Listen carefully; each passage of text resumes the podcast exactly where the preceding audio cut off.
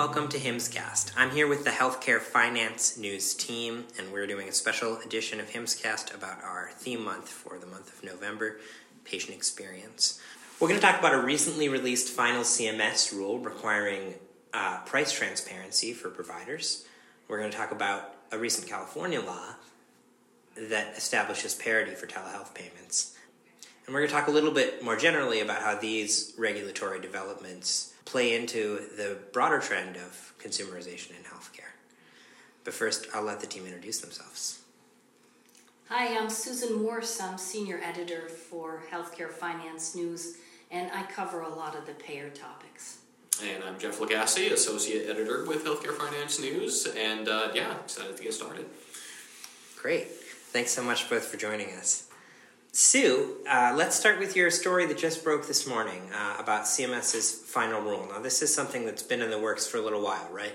Oh, yeah, they've been expecting this, both providers and payers. Uh, CMS Administrator Seema Verma delayed the rule for providers uh, earlier this month, so everybody's been waiting. Uh, and she said, I'm going to uh, release it with a rule for payers. So today, CMS released the final rule for providers, which requires them to list the prices not only for their charge master prices, which has already been a rule that's been in effect since January 1st of this year, for them to post their charges online, but now it will require them to post their negotiated rates with payers. These are their secretly negotiated rates, and uh, obviously, uh, no provider or anyone for that matter wants to release rates that are negotiated in private. Also, today, CMS released a rule towards payers. It's proposed to do the same thing to release their negotiated rates, among other proposals. Um, it, it's getting pushback already. The American Hospital Association is one of four provider groups that have already said today they're filing a lawsuit against it to stop it from going forward. So this is pretty unprecedented. I mean, CMS has made rules about price transparency before, but nothing quite on this scale, right? Um, yes, this is new under the Trump administration uh, to for for the price transparency. CMS is trying to get at having people know the price of what they pay for services. Everybody says in healthcare, it's the only place where you go and buy something without knowing what you're paying for it. Mm-hmm. So this is CMS's way of saying, okay, here's what you're going to pay for it. And when they came out with the charge master listing, the uh, providers said, well, that's not the prices consumers pay anyway. That's doesn't take into account your your health insurance. It just is the sort of the retail price of the goods or service. Now they're getting at, okay, this is what you're going to pay for out of pocket costs. That's what CMS is hoping to get at. But the American Hospital Association and other associations are saying this isn't going to work either. So, what's the basis for the lawsuit? What are they saying? Um, they said that CMS is going beyond its legal authority. Are they, do you think? Um, I don't know. So far, uh, providers have won two other lawsuits on site neutral payments and another one, and um, it hasn't stopped CMS from releasing a new site neutral payment uh, rule. So CMS is saying we're pushing this through whether you like it or not. Uh, it's up to the courts to decide whether they're gone beyond what what should be allowed. What do you think, Jeff? Any other insight into this story on your part? I'm wondering why these negotiated rates are, you know, kept so secret to begin with. Do you have any insight in, into that? Well, it's like any other contract that you would have. Um, you know, if you enter into a private contract, you know, um, this would be a little different, I suppose. But with your employer, do you want it out there what you're being paid and what your benefits are and anything else? Some contracts like that are open, but they're saying they're privately negotiated. Plus, it takes away, if you know what hospital X is paying for a service to a certain uh, payer, are you going to want to pay more than that? No. So CMS is saying this is going to lower prices because it's going to go down to the lowest price. But uh, providers, you know, it depends on how much clout you have, frankly, is what you pay in a negotiated contract for goods and services. It works that way throughout, I think, the free enterprise system. I'm wondering though if, if this does ultimately have um, a benefit to consumers because I mean healthcare is really the only industry where you know you go into it uh, you know not necessarily knowing what you're going to pay. Uh, do you think that I don't know? They, they, just my opinion. I think that you know consumers uh, should have some sort of an expectation as to what their responsibility is going to be. That's yeah. To piggyback on that, I mean, there is a difference between a, a hospital making a price available and consumers actually being able to access that information. So even if this goes through, mm-hmm. it's going to require probably some action yes. by somebody to make this actually really actionable for the average person. Right. And Jeff, you're absolutely right. That's what CMS has in mind. And they're making the rule uh, go into effect in 2021 to give hospitals time to figure out, Jonah, how they're going to actually get that to consumers. So let's talk a little bit about telehealth reimbursement, uh, and then we'll jump back uh, and tie all this together. Talk a little bit about patient experience and, and consumerization of healthcare and how these stories fit into that trend. Um, so, Jeff, you reported a story about a month ago about a California law um, that is pushing towards what we call parity, right? Mm-hmm. So, tell us a little bit about that and how it fits into the larger kind of national story around telehealth reimbursement. Well, basically, in most areas of the country, um, telehealth services are reimbursed at a lower rate um, than in-person visits. And what the bill is trying to do is is trying to uh, you know raise uh, those rates of reimbursement uh, up to a more um, I guess equitable level, um, which I think kind of makes more sense, um, you know, given the fact that telehealth has made strides in, you know, becoming a service that is, um, you know, equal in some ways um, to what an in-person visit could be. Um, perfect example of that would be uh, mental health uh, services, which tend to be conversation based anyway. Um, but you know, you go to um, a primary care provider, and you know they have to do certain things that are you know physical in nature. They poke, they prod. Um, and uh, you know they're starting to sell some devices on the market that can do that um, at home as well. So even something like you know a primary care uh, visit um, is something that is feasible nowadays. Um, you know through a, t- a telehealth framework. So I think it makes sense.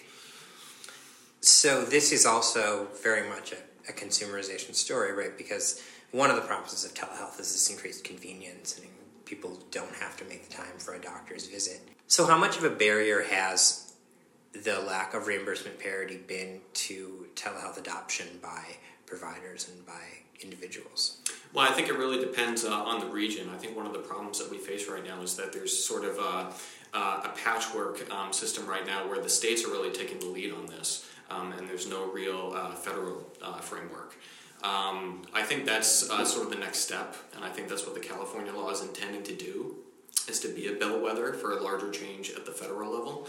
Um, so right now you have some areas where telehealth is uh, really robust, and other areas where uh, you know maybe you have underserved populations that could really benefit from it, but um, there's just no access to it because they're not getting reimbursed at a rate that makes sense for them to do business business in those areas. What about the federal government's reimbursement of telehealth? Sue, you mentioned something yes. about the changes recently around Medicare.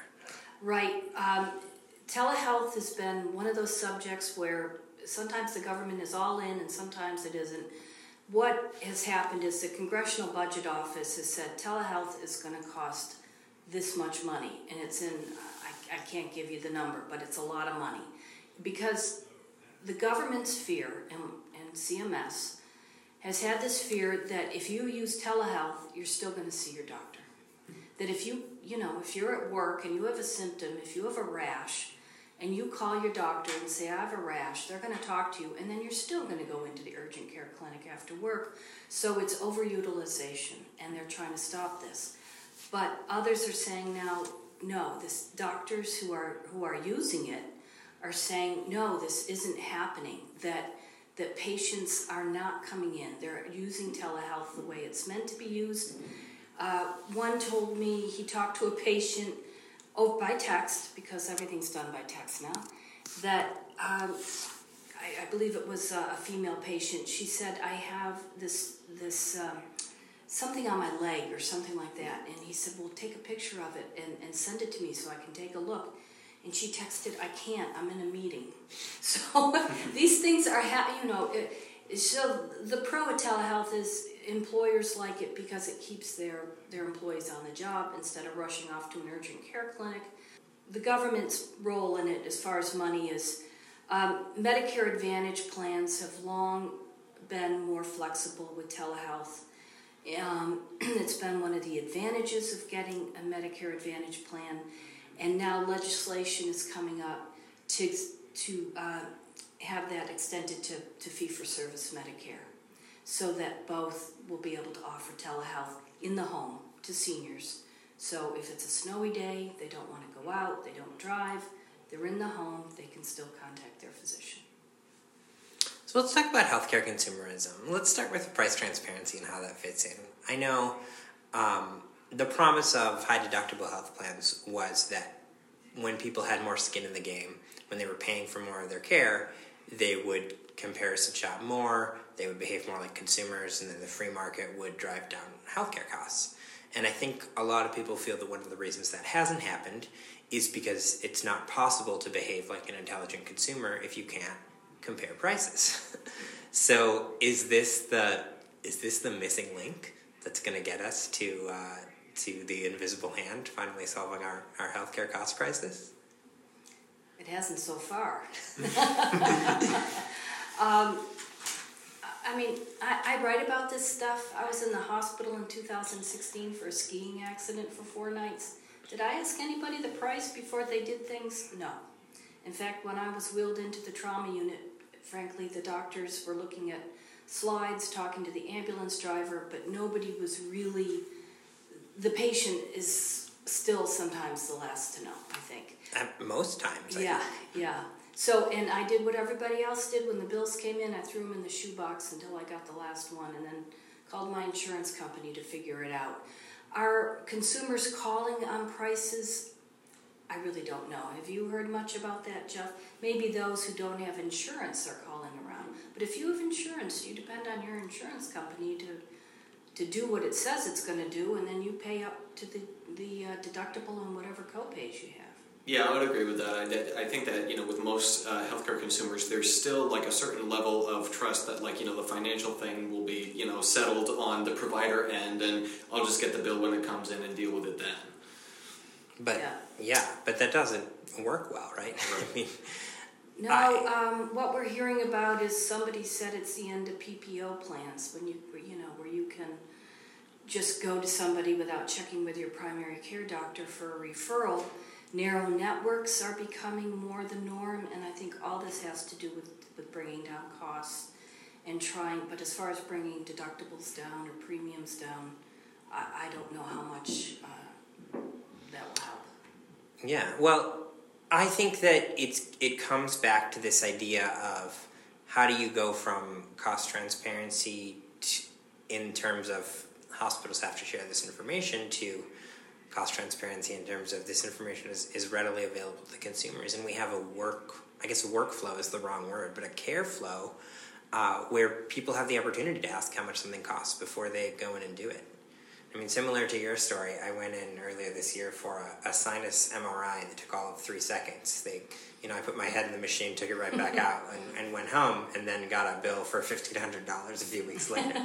and uh, I, I, as a patient, this is pretty unfathomable. You think, how could that possibly cost that much? You know, um, so I think it'll take a long time to build any kind of price literacy or, or price awareness, but the first step has to be getting that information out there. Yes, um, uh, we keep hearing about disruption. Um, about, uh, I, I, had a great conversation with Mark Bertolini uh, a week or two ago, the former head of Aetna, who has always been very frank and, and opinionated, even when he was still uh, CEO. But he said Amazon is not disrupting. It's when a consumer goes to Amazon and they find out Amazon knows all about your preferences. It knows how much you have left on a gift card that you got three years ago, even if it's like 62 cents, and automatically applies it to your bill so you don't have to go find that gift card because you knew it know it's someplace lying around but and you know there's something of a credit he said they stop going elsewhere. Consumers, when they find that experience, are going to go back to Amazon. And he said that's what healthcare has to do. It has to offer that Amazon experience. Now, Bertolini is saying nothing that healthcare doesn't know. The industry knows it needs to deliver a better patient experience, and um, it's trying.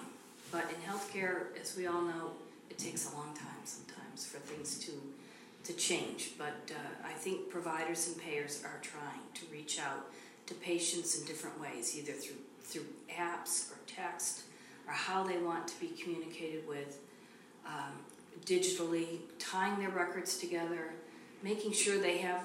I, I went to urgent care the other day for cold symptoms, and I knew it was the wrong uh, Susan Morse in the system. I could tell by the birth date, but um, it had the wrong address, and they said we'll fix it later. And they finally realized they had duplicate another duplicate record, and this is happening everywhere um, of these duplicate records. So it doesn't help healthcare with its credibility to a patient when the patient doesn't even feel they're known by their healthcare.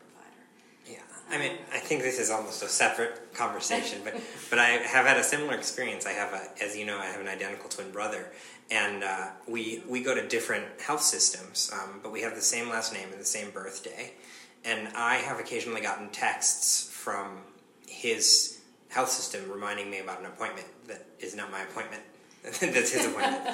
Um, so that I mean that certainly worries me uh, when it happens, and freaks him out a little when I text him and say, "Hey, you've got an appointment tomorrow."